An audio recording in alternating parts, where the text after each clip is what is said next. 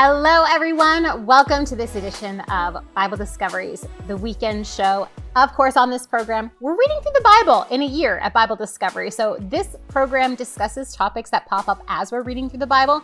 And we also love to discuss your questions as well, viewer questions that you send us. So, thank you for that. Hey, Matlock. Hey, How's it going? good. Yeah. Yeah, Are good. you ready for this? What, I we're- am. We're moving into the New Testament, which is pretty exciting. Yes, we're done. There's no more Old Testament questions, which is great for me. it's great for you. It's great, but There'll be a lot that refer back to the Old Testament. yes, though. of course, The New you have Testament to. quotes it a lot. You have to, yeah. It's the context. If you rip it? out that page in the Old and New Testament, it flows really nicely from Malachi to Matthew. Besides that, besides that, there is no big question today. okay, that's a fair lot, enough. all of your questions yeah. pertain to John the Baptist. Um, you know, how long was Jesus in the grave for? Prayer and fasting and things of that nature. Yes. Yes. So, Corey, Yes, not long. let's start off. Let's do okay. it. Let's okay. do it. I'll we're with the starting with, first J one. to B, right? What's that? Sorry. Starting off with J to B, John the Baptist. J, J, I didn't even hear J. In my, I just heard peanut butter and jelly for some reason. I was like, what? No, All that's right. different. That's that is di- different, though. I, I will get PBJ later. All right. Matthew 3. Matthew it's a three. Bible question. Okay. Okay. Why was Jesus baptized by John the Baptist? This is by Deborah D. She's wondering, why Right. was Jesus baptized by John the Baptist? Hey, Deborah. All right. So, um, you know, recorded in the Gospels uh, is the reluctance of John the Baptist to baptize Jesus, and Jesus says that he, it needs to happen. Um, and and the the concept here is that Jesus was leading the way for us. He was setting the example of um, of what we need to do, and I love this because this is definitely what a true leader does, doesn't it? Like he knew that he was going to be who we aspire to and, and who we aspire to follow. Uh, and and so he led the way in that. He showed us how to do that. And in so it inaugurated.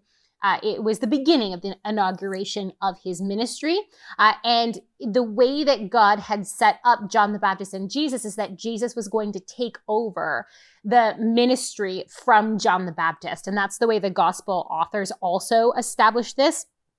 You know, when John the Baptist is arrested, then Jesus pushes forward into his ministry and really takes off where John the Baptist left off. And so we're told in Matthew 3, um, and also I'm going to pop over to John in a little bit, the Gospel of John. So it says, In those days, John the Baptist came preaching in the wilderness of Judea.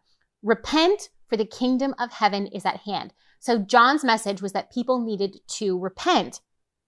But it's really interesting uh, the why that is given here in Matthew. Um, why is this John's message? In verse 3, it says, For this is he who was spoken of by the prophet Isaiah when he said, The voice of one crying in the wilderness, Prepare the way of the Lord, make his paths straight. So there's this idea that John the Baptist is fulfilling this messenger role, this prophet role that's described in Isaiah chapter 40. And then when we hop on over to John, John actually has uh, the Gospel of John has John the Baptist claiming this of himself uh, because the people were trying to figure out, you know, who is this guy? There hasn't been a prophet, uh, um, a national prophet in Israel since Malachi. And so they ask him a bunch of questions. Um, so I'm going to start John 1, verse 19. And this is the testimony of John when the Jews sent priests and Levites from Jerusalem to ask him, Who are you? He confessed and did not deny, but confessed, I am not the Christ. And they asked him, What then? Are you Elijah? Because there was a prophecy that um, God would send Elijah. Uh, and he said, I am not.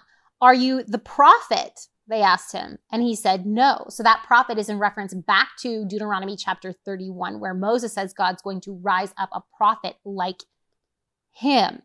Um, so they said to him, Who are you? We need to give an answer to those who sent us. What do you say about yourself? He said, I am the voice of one crying out in the wilderness, make straight the way of the Lord, as the prophet Isaiah said. So again, he's connected with Isaiah. And that quote, make straight the way of the Lord, the voice of one crying out in the wilderness, that comes from Isaiah chapter 40. There's a reason I'm going into all this. So Isaiah chapter 40, I'm going to read verses 1 to 3. Comfort, comfort my people, says your God. Speak tenderly to Jerusalem and cry to her that her warfare is ended, that her iniquity is pardoned, that she has received from the Lord's hand double for all her sins. A voice cries, In the wilderness, prepare the way of the Lord, make straight in the desert a highway for our God. I'm going to keep reading. Verse 4. Every valley shall be lifted up, and every mountain and hill be made low, and uneven ground shall become level, and the rough places a plain.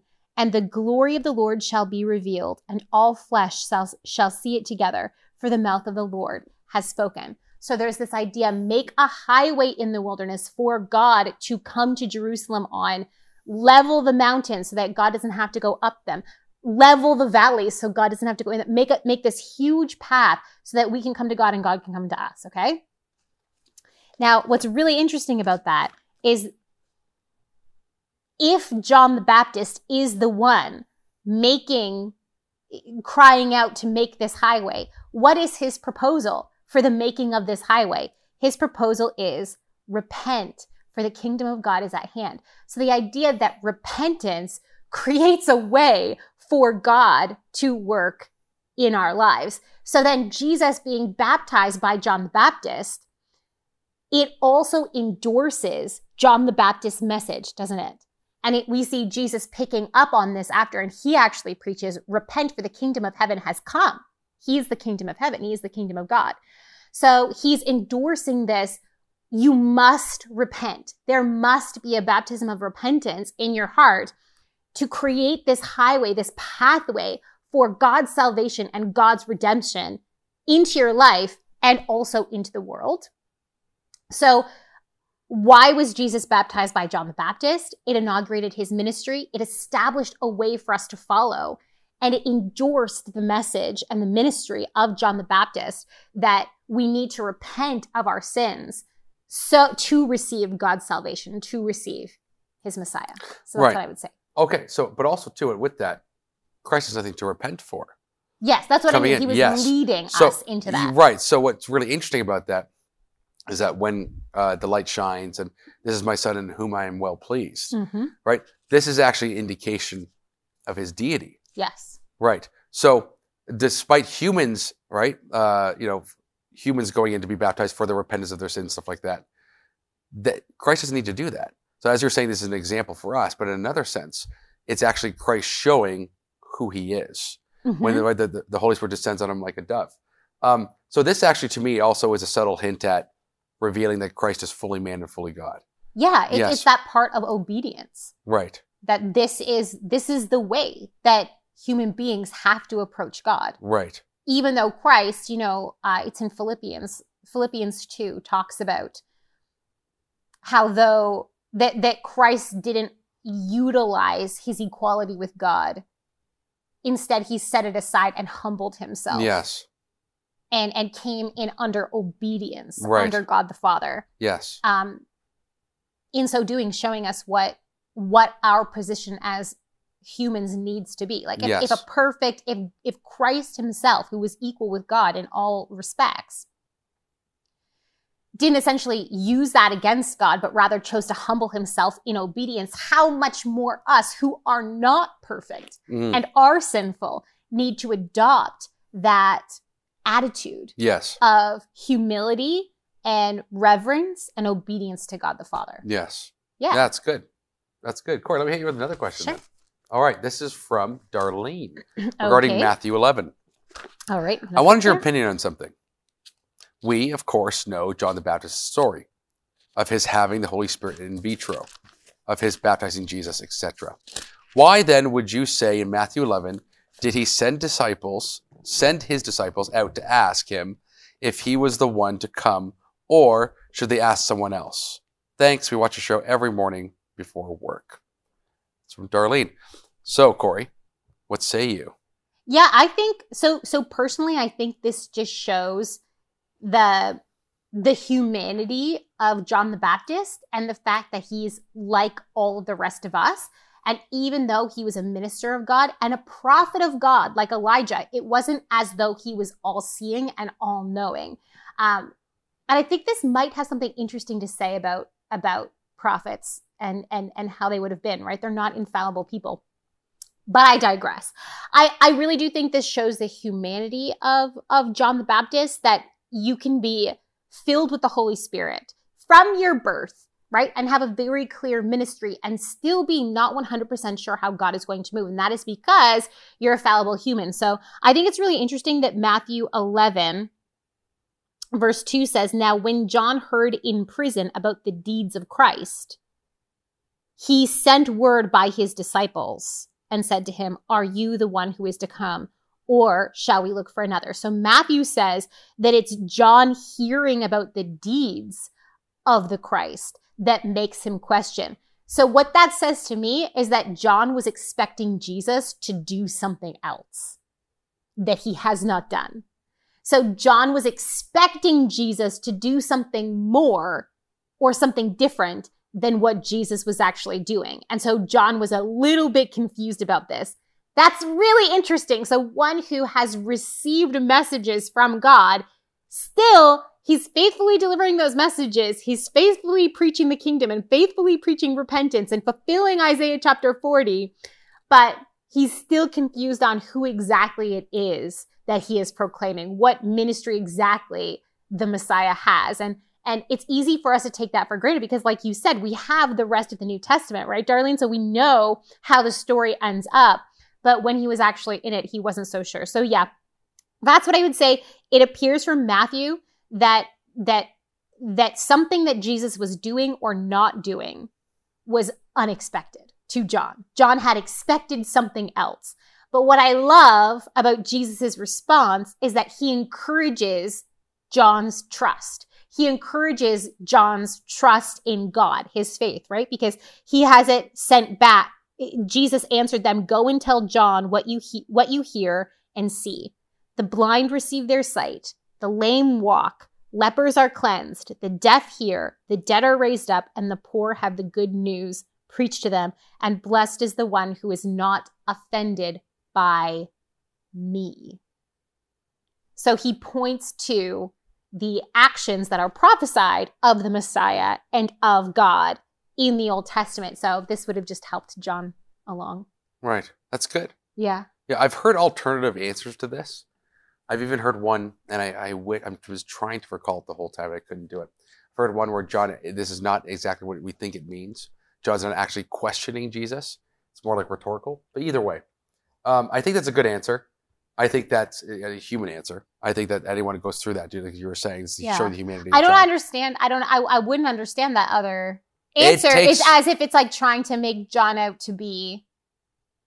No, it's not it's, like he could have question? No, yeah, yeah, I, I, yeah. It's hard to, to explain. I, will look. It, I'm going to look it up. We'll look into now it I'm curious. Yes, to see the alternate explanations. But yeah, yes. I like I like the one that I gave only because to me that's what it seems like in the scripture. Like from it, the scripture alone. Yes, he heard about him, and then he's like, mm, "Are you the one?" yes. And then Jesus says, "Blessed is he is not offended by me." Right. right. Okay. Anyway. Anyways, let's go to the next question. Corey, it's a viewer question. Yep. From Rick. Can you tell me where in the Bible it says that suicide is a sin? and you won't go to heaven. Is it blasphemy of the Holy Spirit? Can I just say initially off the cuff? It is not blasphemy of the Holy Spirit. Yeah, that's different. Yeah, it's very different. So just off the cuff, no, that's not what it is. We could talk about what that is, but first, let's answer the first question. Can you tell me where in the Bible it says that suicide is a sin and you won't go to heaven? Okay, so nowhere in the Bible does it explicitly say or list suicide as a sin. Um, and that in by by committing suicide you would not go to heaven.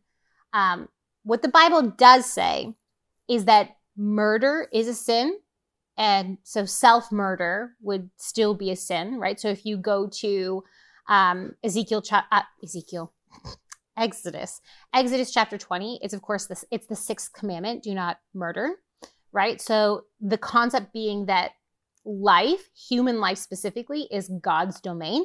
So we take it at our own peril. We have, right. this is something that is God's domain and, and we have to be really careful with. Jesus also talks about not murdering. He he he verifies that that is still a moral law of God in Matthew 19, I believe. Um, okay, so murder uh, is is wrong, and so by extension, self murder would be wrong. Um, when you go into Job, for example, uh, Job wants to die, and yet he will not allow himself to kill himself. He he talks about again. I think it's in Job one. Uh, I think around verse 21 that Job talks about how life is sacred to God and God gives life and God takes away life.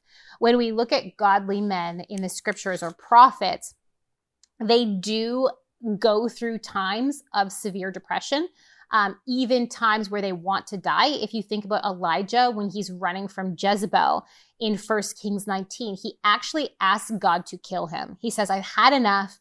I want to die and god essentially does grant that request but he has he has elijah he gives elijah more uh, more of a mission first and then of course elijah gets taken into heaven right?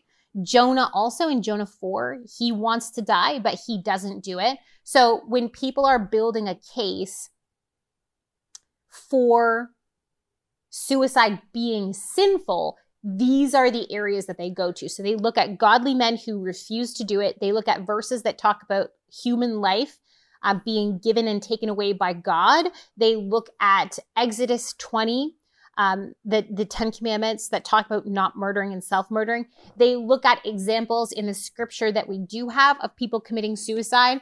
And um, in the scripture, the examples that we have, save for the armor bearer of Saul, they all seem to be wicked um, men, wicked examples. So we have Saul, we have Judas, um, we have, there's a king Zimri that burns himself alive in the palace. Um, I think there's six or seven men that are said here. Now, so I think I, so when you go to, there is no verse that says suicide is a sin, but you can build a solid biblical case for the fact that suicide is a sin. Well, I think it's just to chime in here. Sure. Because, of course, yes, murder, self murder, right?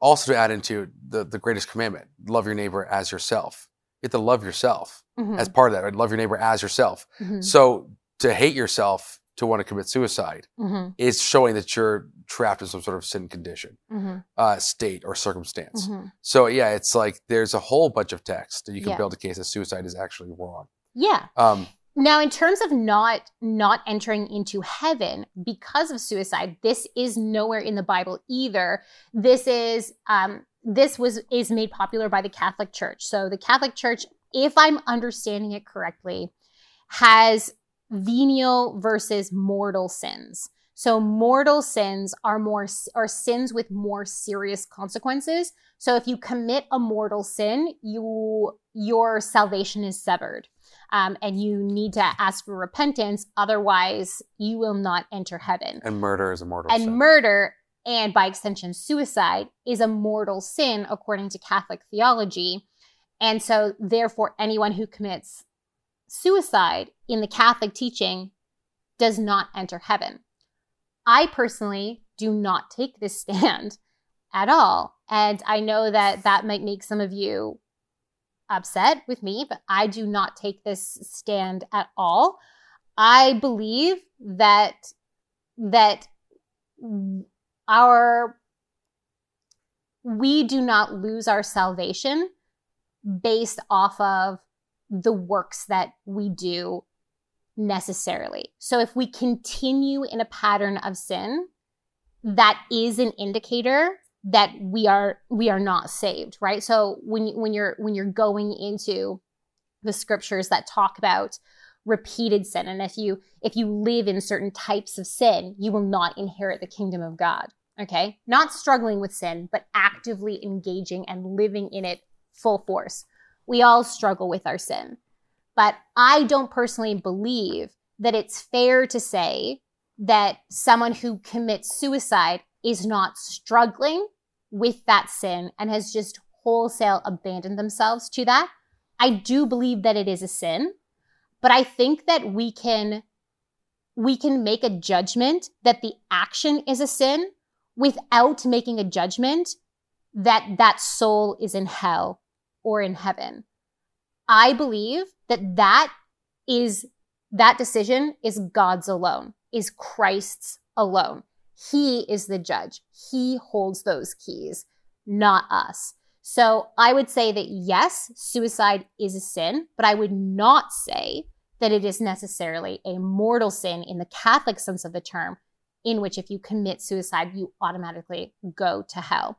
That is not to say that I think we need to lighten the discussion when it comes to suicide. I think suicide is a very serious thing, and it's something that everyone could struggle with, not like Christians and non Christians alike can struggle with depression and suicide. It's never good to commit suicide, and, and there, there should be hope. That hope of salvation should be able to help us, and I do believe it can. Um, but I, but I also believe it's a battle. So that's where I, that's where I come down on the issue. And I hope that answers your question in terms of where to find these things in the scripture. Right. Well, I think okay, just to talk a little bit more on this. Yeah. I think um, what's good there is that you highlighted some people who wanted to die and wanted basically, but they didn't do it themselves. They wanted God to do it because they knew that God it, yep. was the author and taker of life. Yep. If God makes it, He can take it, and that's His decision. So that Yep. keeps the proper priority structure in place and the Yep. hierarchy and straight uh, in- in place, so that things aren't you know total chaos, pandemonium. Um, in this, in this is that why? Like, why couldn't they just do it then? Why? Well, of course, God's the maker and taker of life, but God has a plan in this process for you. Yes. And you know that despite you living this life and despite what you want, like as Paul says, I'd rather be with my maker, but I'm here for you. Yep. I'm here for you, right? So it's at that whole place you're living for other people. Love your neighbor as yourself. You're living for other people. It's not really about yourself or what you want, right? There's Mhm. more to this life than just what you want. Yep. And because of that, um, suicide is inherently like a selfish thing. Does that necess- does that necessitate that you are necessarily damned to hell? Well, what does Peter say? Uh, Paul say, sorry, when in Corinthians, when people were involved in tremendous sin, Mhm. and he goes, "Well, lead lead the person out of the congregation for the destruction of the flesh, for the salvation of the soul."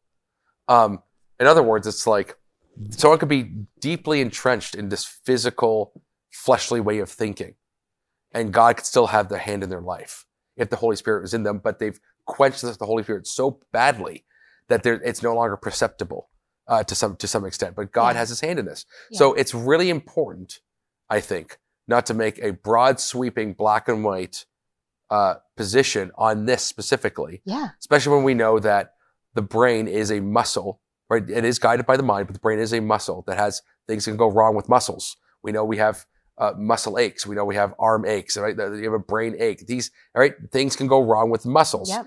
So if there's something wrong, there's more to this. We have a flesh side. Things are wrong on, on the fleshly side, on the physical side of things. Um, so there's just more. There's just more than this happening that we can There's see. there's more to this, and and God is. We can trust God's judgment on Right. this. We don't have to. I I don't think it's our place to to step in God's place here. I think is wrong. I think it's wrong to say you will you will go to hell here, Christian, if you consider that. We don't know that, and and I I know that we can trust God in that in His righteousness, in His mercy, and in His in His judgment, He knows. Uh, yes, but I think to make it even more specific, because I don't think you can make a blanket statement. I think new, there might be particular cases where God tells someone, if you do that, this will happen. And in that case, the person knows that God's speaking to that person. Right, but that's And in but- that case, but that's a nuanced yeah, thing. but that's not you saying yeah, It's it's, not a mortal sin. it's right. It's not a blanket d- dogmatic decision. Being like across the board, if this happens, there's there's plenty there's do. plenty of room for the Bible to say that it is a mortal sin, and it does not. It lists other ones. Yes, and the suicide was happening all, the time. Like guards, Roman guards would commit suicide. The Mhm. centurion, right? He would have to commit suicide uh, just by virtue of doing something shameful. Yeah. So it was totally on the docket on a regular basis. It was part of your career. Well, okay? and I, so yeah. it's it's not like it was something that was fringe. It was like it just it was a normal thing in the life of the Roman society and stuff. So uh, like I don't think again, I think we're on the same page here. You can't make it a blanket statement. Right? But Uh, and and you can you can you can have a position like mine whereas i will not blanket statement say that it's a mortal sin and that if you commit suicide you're going to hell. I i will not say that. I i, I don't believe that. I don't believe that is necessarily true. But I can also hold at the same time the things like medical assistance and dying in Canada that are going on are wrong. And we need to be very careful how like I, I don't want to to lighten the talk about suicide. Like it's fine, it's probably fine, everything's fine. No, this is a very serious thing. It's not good for anyone to commit Okay. suicide. And I don't want anyone to commit suicide. But I think that I think that That's when an people even bigger discussion. Yes, we were is. talking about individual, like someone a private leak. That's sorry. Yeah, the underpinning tone so far has been private suicide. right. Okay, but what But yes, it's very easy today to access suicide, Yes, especially you're in right, Canada, you're right. And and it's like in the ancient world, brutal ways to kill yourself. Modern world, not so much. Right. There there's medical assistance here in Canada. There you also there's medication. There are many ways, Yes. right? Um, and that's not even talking about eating disorders, right? That that you kill yourself without wanting to kill yourself, yes, but kind of wanting to kill yourself. it's, it's, Yeah. it, there's It's there's confusion. A whole bunch That's what confusion does. But what often there's often a an argument against people who won't take a hardline stance on this and say no if you commit suicide you're going to hell there's there something that is not true that is said about those of us who do not hold to that position is that we're causing people to commit more suicide therefore not go to heaven it's Right. like okay, no both things can be true where i'm not going to stand in the place of god and and and and judge where someone's mortal soul is go immortal soul is going uh, based off of something that's not in scripture but also i don't want to lighten the talk no. Around suicide either. Yes, you can't. Well, it's wrong. It's wrong. The question, Yes, the question of sin. the question of salvation is different. yes I, I agree And creating a culture in which doctors can just, you know, determine what's the, what yeah what's life and death. do i even- lose my salvation every time i sin Yeah, Exactly. no Yeah, the answer exactly. is no Yeah. do, do i uh, there's a whole conversation there that has, has not as simple as just Right. Because it's a sin therefore right. you go to hell it's it's a very and each suicide case is so particular and nuanced. Like you were saying, that there's there's private cases, there's corporate cases where you're you're I going to the doctor, doctor's recommending, oh yeah, you should just do this, Mhm. which happens by the way. Um, yes it does anyways, so without that, yes, it's wrong. It doesn't necessarily mean you're going to hell. I- Agreed. agreed. that is and- not in the scriptures And so yeah. therefore, it cannot be the blasphemy of the Holy Spirit. Yeah. Right, because blasphemy of the Holy Agreed. Spirit is unforgivable by nature. okay Um, let's move on and you will not want to repent in that case. And you don't. Anyways, yeah, yeah, let's move on. Okay. That's a different topic. But let us know what you think in the comments about that discussion. Okay, Matthew chapter 12, verse 40, Matlock. Yes. Why this is this question is from Betty. And she asks, why do we celebrate Good Friday and Easter Sunday? Is that the three days in the grace according to Matthew 12, verse 40? How do we know the resurrection was real? Thank you. Okay.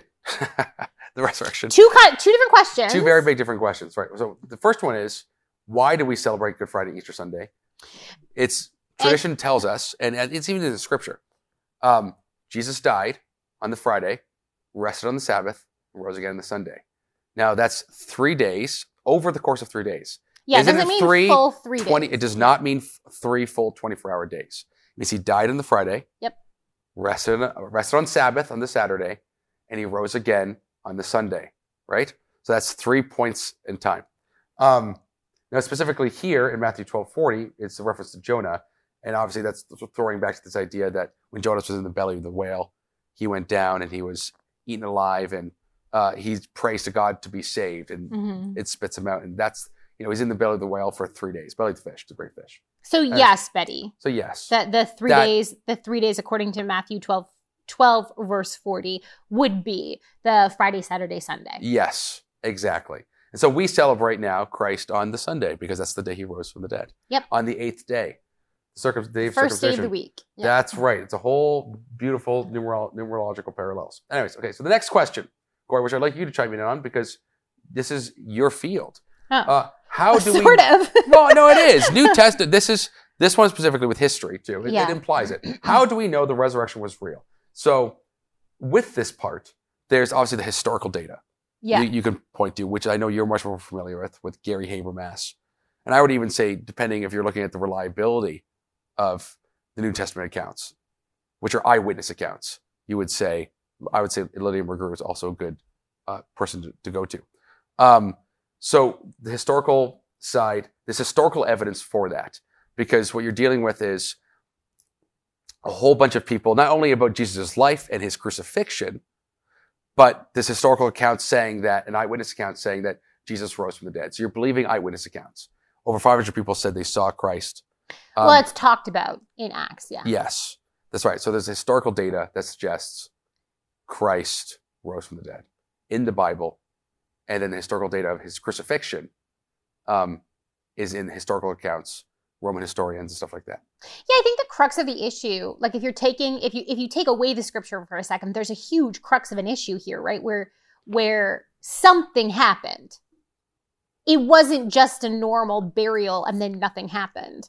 Something had to have happened because what was meant to shut down a messianic movement by the religious leaders of the day turned into a massive explosion of Christianity across the Roman Empire that, that Roman authors do talk about and they do they do reference Right. um, Christians and, and their crazy beliefs, right? And crucifixion was very shameful. I mean, y- um, even the Apostle Paul in the New Testament talks about how the, the, the cross is foolishness to those who are perishing. So to those outside of Christianity, the cross is foolishness.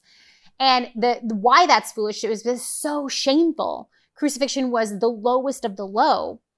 Um, and, and so really it was the perfect way to get rid of um, a, a claimed Messiah because no Messiah worth his salt, no God man worth his salt would allow himself to be humiliated in such a way. Yes. Okay, so this really w- seemed like the perfect antidote to a brewing rebellion against Rome, or so the religious leaders thought, and a rebellion against them, right? But that it didn't happen. It didn't go that way. Now, bringing the Bible back into it, because I do think it's fair, and I think there's a lot of good historical reasons to accept the, the testimony of the New Testament. Um, bringing the Bible back into it, we see the character of the disciples go from very dejected and hiding. Like when Jesus got arrested, they they abandoned him, right? Other than John, who followed along, and Peter, who kind of tagged on to John and followed along, but still ended up denying Christ. All of his disciples left. And then they're still kind of hiding out after Jesus is crucified in Jerusalem, kind of trying to figure out what's going to happen, but still trying to hide from the religious leaders.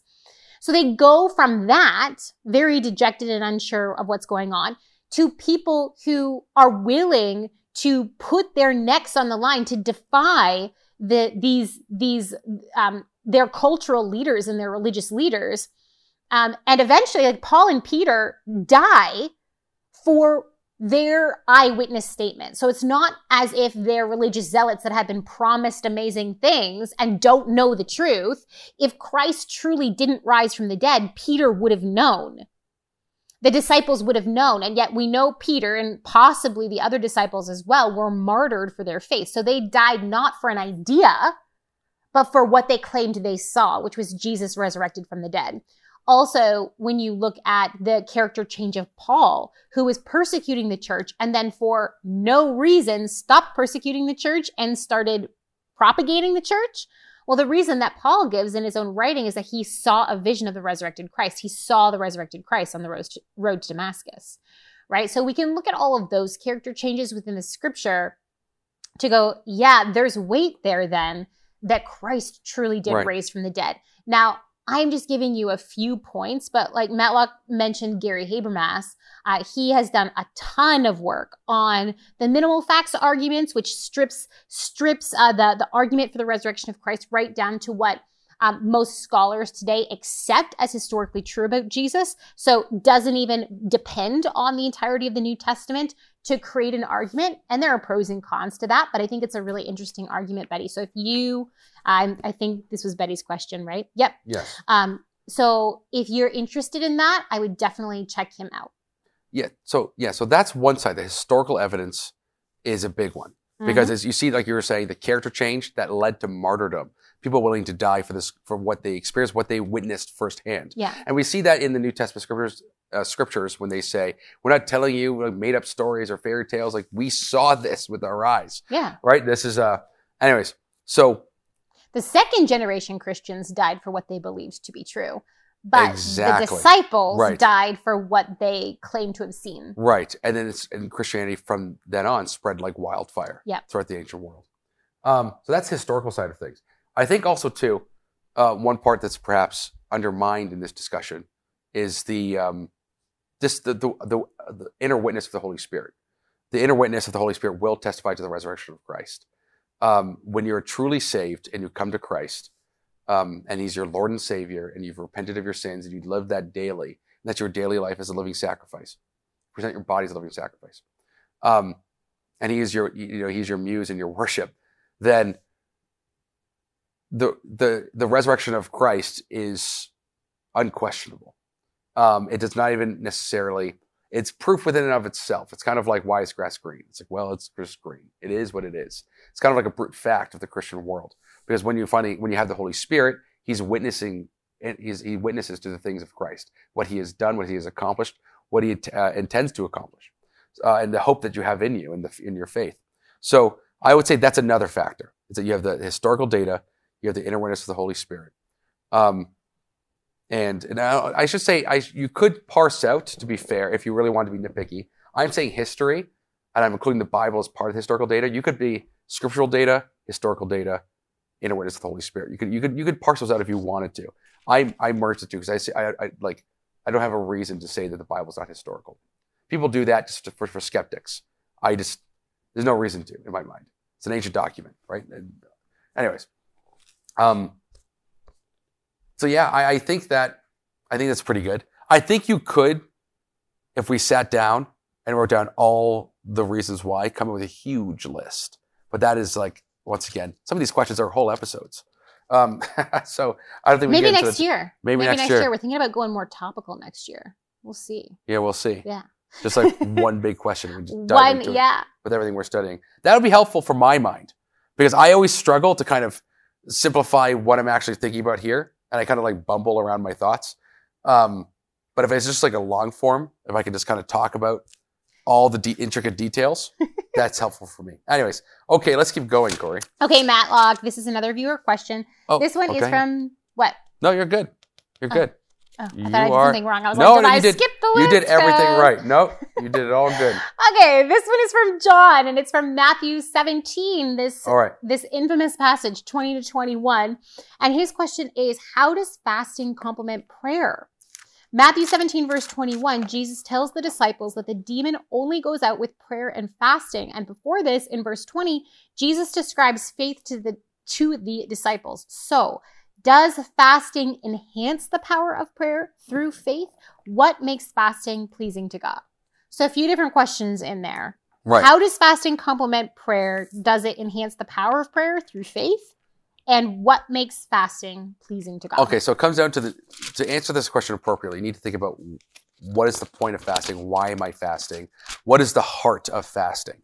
Essentially, are you like if I just hypothetically checklist, I go on my hands and knees, I bow down, and I'm also not eating. Checklist, right? Check those two boxes off. Uh, three boxes. I fold my hands. Am I somehow enhancing my? It's like, well, no. By you refusing to eat, and by you um, just bowing your knees and folding your hands, it's not enhancing your right. That it's the other way around. It's like from the heart, from the heart, you will do those things. Like you will say, "I'm bowing knees to God because God is King," right? I'm surrendering myself, and I, I'm not eating uh, for a different reason. So there's a heart here.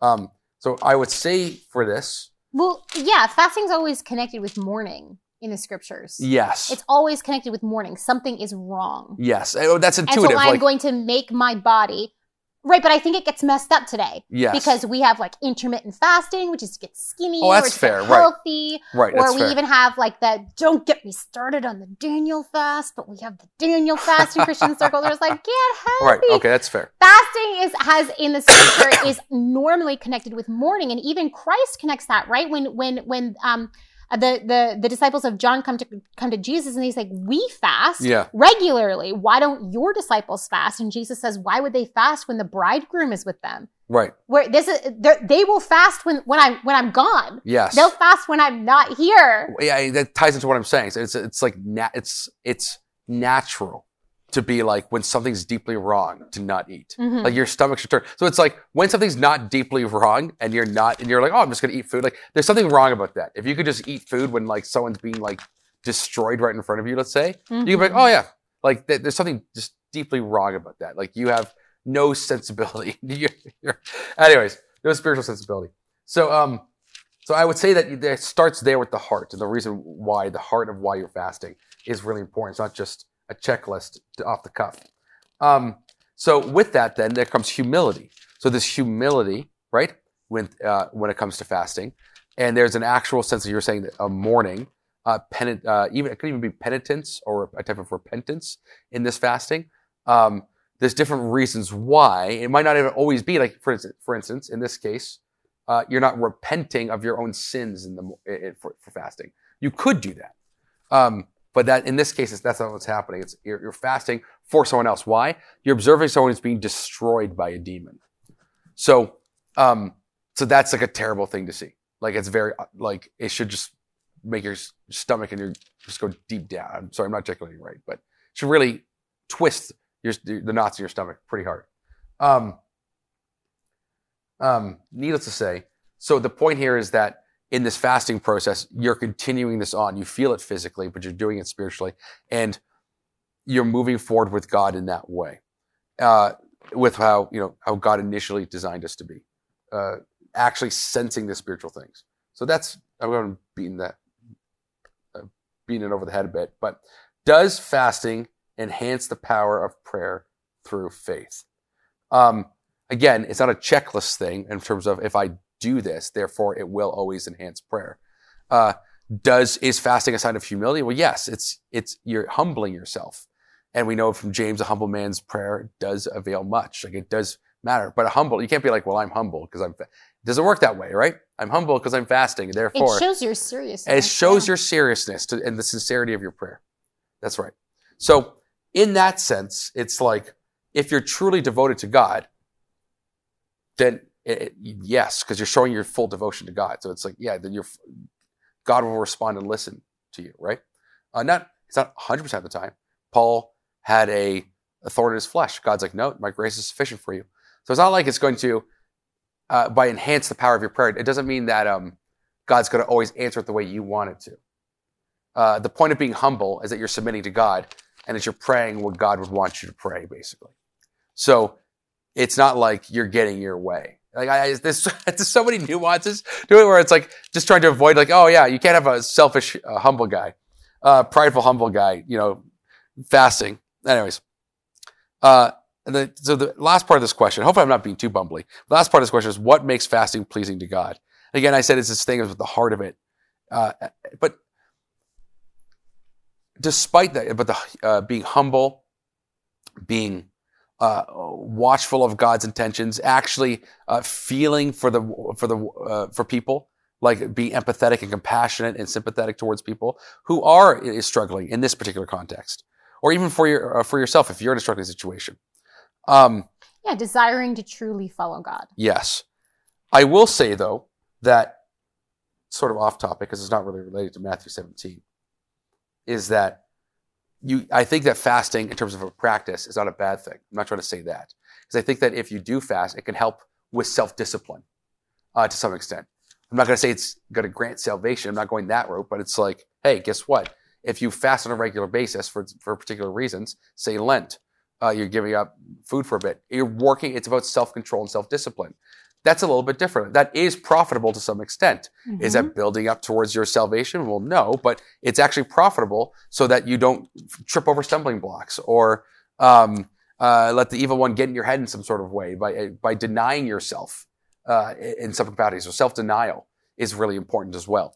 Uh, because that is what the Christian faith is about. It's about self-denial. So much of it is about not just doing what you feel like doing, what you want to do. It's about denying something that's inherent that that you want to do deeply, uh, but it's actually not good for you to do.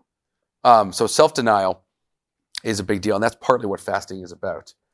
In this case, in Matthew 17, we have. Um, I'll read. Corey, did you already read this? I'm going to read it again if you didn't. Yep. Okay. He says to them, Because of your little faith, this is but a. Uh, let me start earlier. And when they came to the crowd, a man came up and uh, to him, kneeling before him. Is that verse 14? And he said, Lord, have mercy on my son, for he is an epileptic and suffers terribly. For often he fa- uh, falls into the fire and often into the water. And I brought him to your disciples, and they could not heal him. And Jesus answered, O faithless and twisted generation, How long am I to be with you? How long am I to bear with you? Bring him here to me. And Jesus rebuked the demon, and it came out of him, and the boy was healed instantly. Um, Yeah. So the the fasting comes actually in in this account in Mark chapter nine, yes. but not all manuscripts say prayer Yes, and I- fasting. Yes, I'm, I'm actually getting to that now. Mhm. Yeah, so then it comes to I'm trying to figure out where this is. You know, this is not my study Bible, and I can't see the footnote here. Um, then disciples come to Jesus privately and said, uh, "Why could we not cast it out?" He said, "Because of your little faith. For truly I say to you, if you have uh, the faith like a grain of a mustard seed, you will say to this mountain, move from here to there, and it will move, and nothing will be impossible for you." Okay. So yes, this one does not. The No. ESV does not keep it. The ESV does No, not no, keep it. no. it. It's not in Matthew. It's only in Mark. no, there's a footnote here saying some manuscripts in verse 21, but this kind never comes out by, except by prayer and fasting. I thought it was only in Mark. no, it's in verse 21. Mm, So there is Got no. me. But I know for sure in Mark ES nine. I know for sure in Mark nine. yes. um 9 verse 29 and he said to them this kind cannot be driven out by anything but prayer and some manuscripts add prayer and fasting Yes. and then um it's also in luke 9 the, Did- the story is in luke 9 so well. here we have in, in this ESV version, t- verse 21 is not listed at all. okay So it goes verse 20, then verse 22. Verse 21 is in the footnotes. And gotcha it's- so it goes, um, so let me repeat this. And he said to them, Because of you of little faith, for you truly I say to you, if you have a f- faith like the grain of a mustard seed, you will say to this mountain, Move from here to there, and it will move, and nothing will be impossible for you. Uh, but this kind never comes out except by prayer and fasting. Mhm. Okay. So, but with this, when it comes to, you already mentioned this earlier, but making mountains low and valleys high Mhm. paving the way for Christ. You have this when when Christ is referencing this idea of removing mountains, he's talking about spiritual strongholds, all right, as well. And we, what do you have here? You have a demon. You have like a false god who is inhabiting this person, controlling him for his will. Mhm. So, what are you doing with this mountain? You're removing the mountain, right? You're creating the way for the for the Lord to come in. yes and it's that how same do you do that through repentance It's- and how do you repent historically through prayer and fasting because because repentance involves mourning for your sin and fasting was a form of mourning Yes. So prayer and fasting, that that that concept of repentance and humility before God, it it creates a way for God's salvation to come and for God to move and for God to God to heal right. and work. So this makes a tremendous amount of sense. It does. Well, because like you think about it. So, food is is to sustain life, even the tree of life. Okay. So the Food tree- is also celebratory. Yes, it is. Yeah. So it's like, what is the opposite of that? Fasting. Mourning. Mourning. Something is That's right. wrong. That's Some- right. Something is wrong and everything needs to stop. The physical is going to match the spiritual. Something That's is right. wrong. And that's what we're Let's getting at. mourn. The Let's physical humble ourselves. matching the spiritual, Yes. right? The physical lines itself up with what's spiritually true. Yes. That's the point. and and there's i think it's really interesting because in the like in, in the mosaic law this stuff is written in where it's when you want to celebrate god's provision and celebrate the work that god has done. You give tithes and offerings you you have you like the ancient israelites would have a fellowship meal before god so they would literally either bring food from their own homes or they would bring money and buy food at the at the sanctuary and they would give a portion of it to the temple and they would have a big feast essentially celebrating Yes. the provision of God. And the opposite was true. If they were if they were in if they were mourning the passing of a loved one or they were mourning some sort of national tragedy or or or, or really anything, even their own sin, they would not eat and they would come before God right. in humility and and and in need, That's right. right? So it's, it's built in. Feast, fast, remove the E. You- there you go. There's, there's the etymology. Remove everything. That's right. That's why we have breakfast. Let's go breaking fast. You're Yeah. fasting for the night. Yeah. Anyway, just fun to talk. but um, it is fun to talk about. I think I think that's good. I think I that- think that's good. Yeah. What do I- you guys think? I want I want I want to know what they think. Yeah. I, About that's feasting important. and fasting, and, and I would be really curious to know if you guys fast. Uh, like, do you fast regularly? Do you fast spontaneously? How do you do it, or or have you not fasted? What's your position on that? Let me know because I'm really curious. Do you have any questions that you want to ask them to read about in the comments off the top of your head? Me? I'm just wondering. I, I always never have questions. questions. Yeah. You. All yeah. right. yeah. Let me know what you think. Yeah, that'd be great. I'd like to know. I do actually. I'm, I'm usually on her account responding. He responding, does. being we like, "Hey, both we both Yes. we both are on my account responding That's right. as me. Sometimes you tell them that so responding. subscribe to her channel if you haven't already." She always Please forgets to ask. subscribe. Yeah. that's awesome because most people who watch this don't actually subscribe, but it's, it's more helpful if you subscribe. Anyway, we digress. I hope you guys have a really good week. A happy reading and studying. And until next time, I'll see you later. Thank you so much for watching. We want to keep producing high quality biblical content, but we can't do it without your support. If you feel called to support us, please click the link in the description under donate. Your support really means a lot to us.